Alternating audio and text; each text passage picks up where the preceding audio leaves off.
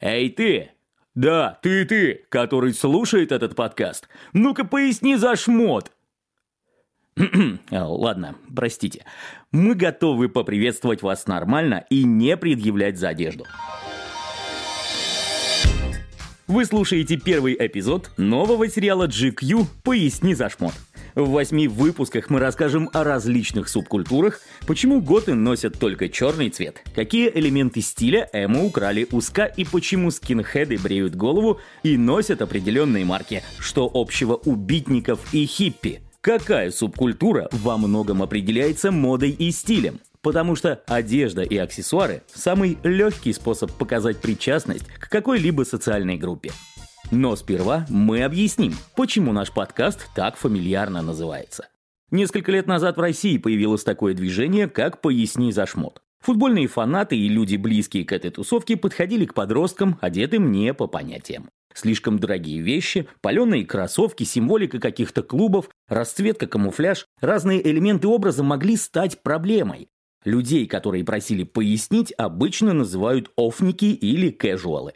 Это тоже субкультура, близкая к футбольным фанатам и скинхедам, о которой мы расскажем позже. Все, кто одет не по их понятиям и правилам, могут стать жертвой. Если такие парни докопаются до вас, то попросят пояснить за шмот. Если по-русски, то объяснить, почему вы носите Adidas, New Balance, Code Red, Stone Island, Gucci, Off-White или любой другой бренд. За претензиями могут последовать драка или обычный грабеж. Неугодные вещи с вас снимут. Разумеется, людям, которые относятся к ЛГБТQ плюс сообществу, решаются на более смелые эксперименты с внешностью и как-то отходят от строгих канонов гендера, достается сильнее. Мы совершенно не поддерживаем подобную риторику и считаем, что стиль – это способ самовыражения.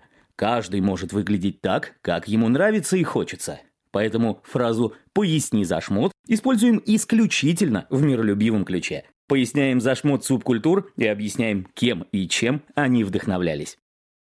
Кто такие скашники?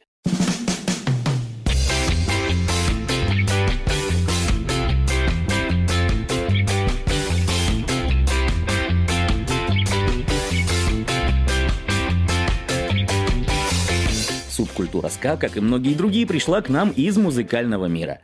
В том самом 2007 году вы запросто могли встретить на улице подростка в полосатых брюках, слепонах Венс в черно-белую шашечку, ремне или подтяжках с такой же расцветкой. Футболки с бессмысленным рисунком, галстуки, шляпе, так еще и какой-нибудь гавайской или кубинской рубашке. Объяснение этого абсурдного образа отсылает нас именно к музыке.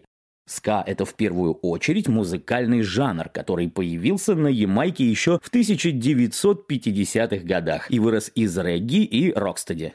По сути, это смешение нескольких совершенно разных стилей. Во-первых, карибского мента, важное место в котором занимают банджо и барабаны. Во-вторых, калипсо, который появился в Тринидаде и Тобаго. Его придумали афроамериканские рабы, трудившиеся на сахарных плантациях и желавшие рассказать о своей сложной жизни – в-третьих, американского джаза и ритм-н-блюза. В ска важнейшую роль играют барабаны, гитара, контрабас и различные духовые инструменты. Некоторые композиции больше напоминают джаз, другие регги. Когда-то ска активно слушали моды, сменившие в Англии тедди-боев и скинхеды, которые отделились от этой субкультуры. Название субкультуры, как считают многие эксперты, связано со звуком, который издает струна, когда играют на гитаре. Вы уже догадываетесь, что ямайки мы обязаны яркими разноцветными рубашками. Популярность в Англии среди элегантных модов объясняет шляпы, подтяжки и галстуки, а скинхеды могут быть связаны со слепонами и странными футболками. Но обо всем по порядку. У жанра ска было три волны популярности, которые определили и развитие стиля музыкального, и стиля субкультурного – в 1964 году на Всемирной выставке в Нью-Йорке в качестве музыкального символа Ямайки появились исполнители ска. Это были люди, которые после Второй мировой войны получили доступ к радио, начали слушать зарубежную музыку и создали свой собственный стиль. Так об этом жанре узнали в США и Европе. Британцам ска понравился больше. В Англии стали активно появляться пластинки с ямайскими исполнителями, лейблы начали поддерживать этих музыкантов. Этот период называют ска первой волны, потому что музыка 60-х действительно была связана с Ямайкой и звучала ровно так, как задумывали первоисточники. Например, Принц Бастер. Можете послушать его музыку и понять, каким задумывался ска. И, кстати, Бастер выступал всегда в шляпе, очках и галстуке, которые перекочевали в стиль одноименной субкультуры. В 60-х представители этой группы и поклонники такой музыки одевались элегантно. Выступления ска-исполнителей напоминали джазовые концерты. Нарядные, праздничные и в меру строгие. Куда же тогда делись пиджаки и откуда взялись слепоны и рубашки? Ска второй волны – это Великобритания 70-х. Такие популярные группы, как The Specials, Madness, The Beat сотрудничали с лейблом Two Tone и активно перепевали оригинальную ска-музыку, возвращая жанру популярность. Обложки пластинок Two Tone Records украшал черно-белый рисунок, напоминающий шахматную доску. Такую гамму выбрали участники группы The Specials. Затем фанаты ска и представители этой субкультуры начали носить вещи с черно-белой клеткой и приходить на концерты со значками, шоперами и другими аксессуарами с таким паттерном. Так частью субкультуры ска стала клетка. Помимо нее на обложках часто фигурировал мужчина в черном костюме, белой рубашке, черном галстуке, шляпе-котелке, в белых носках и черных лоферах. Часть этих вещей также до сих пор популярна среди представителей субкультуры. В основном галстуки, шляпы и белые носки. В ска второй волны начали влюбляться скинхеды, презиравшие богачей и уважавшие бедных ямайских музыкантов. Тогда представители этой субкультуры не имели никакого отношения к расизму и национализму. Наоборот, многие считали, что черный и белый цвет ска – это борьба за толерантность. В составе многих групп второй волны были представители разных рас, которых поддерживали скинхеды. В 70-х они часто носили подтяжки, ремни, свободные брюки и шорты, которые тоже стали частью стиля ска. Максимальное сближение этого жанра с панком, роком и даже хардкором случилось во время третьей волны, в 80-х. Тексты становились все более политизированными, гитарные рифы играли все более важную роль в композициях. Многие считают, что ска третьей волны — это в большей степени панк-рок с элементами первоначального жанра. Легкий и веселый регги, перекатывающиеся рокстеди-мотивы в основе музыки. The Mighty Mighty Boss Stones, The Super Stones, No Doubt — наиболее успешные и яркие представители ска в 80-х и 90-х. Они поддерживали и стиль субкультуры – галстуки, котелки, клетка, черная и белая гамма. No Doubt добавили немного панк-рок элементов – цепи, массивные ботинки, футболки с большими принтами. Ска часто слушали и скейтеры, потому что скейт-панк стал ответвлением этого ямайского жанра. Так с этой субкультурой начали ассоциироваться слепоны в целом и венсы в частности, в которых катались скейтбордисты.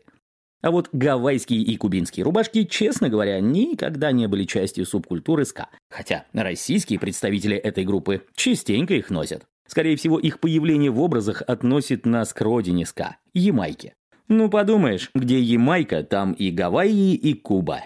Хотя по канонам лучше надеть поверх футболки с принтом пиджак в клетку. Кто такие эмо и что они украли у Ска?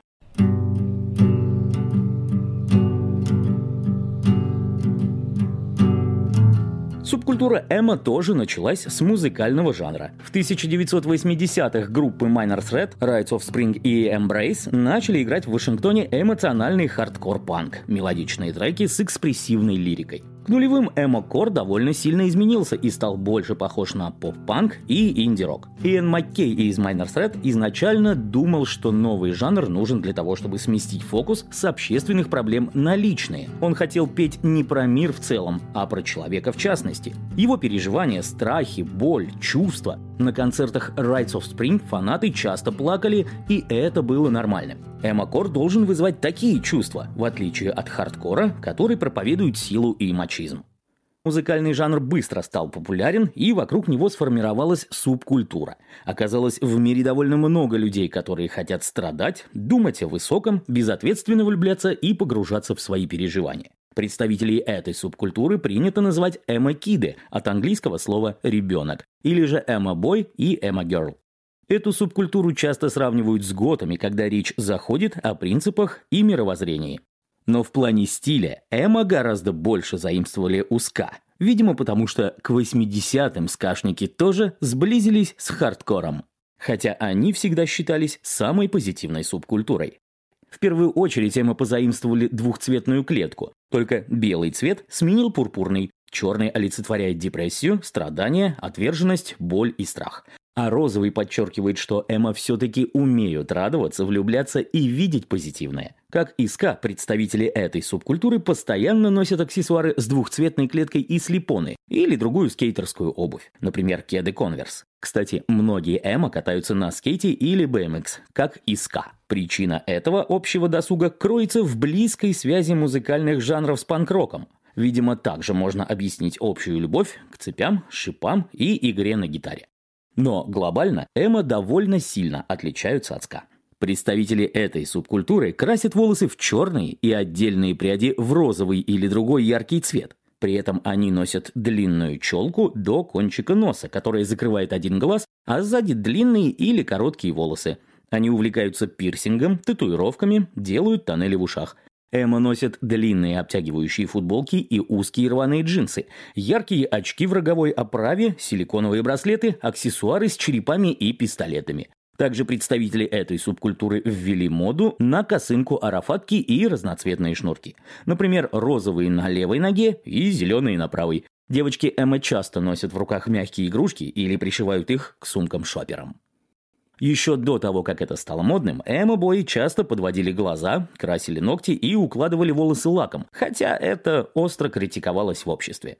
В России пик популярности эмо пришелся на нулевые. Тогда подобное поведение считалось не мужским, эмо преследовали, унижали, избивали и пытались запретить даже на государственном уровне. Многие до сих пор считают, что это романтизирует смерть и суицид, хотя изначально самоубийство не было частью философии субкультуры.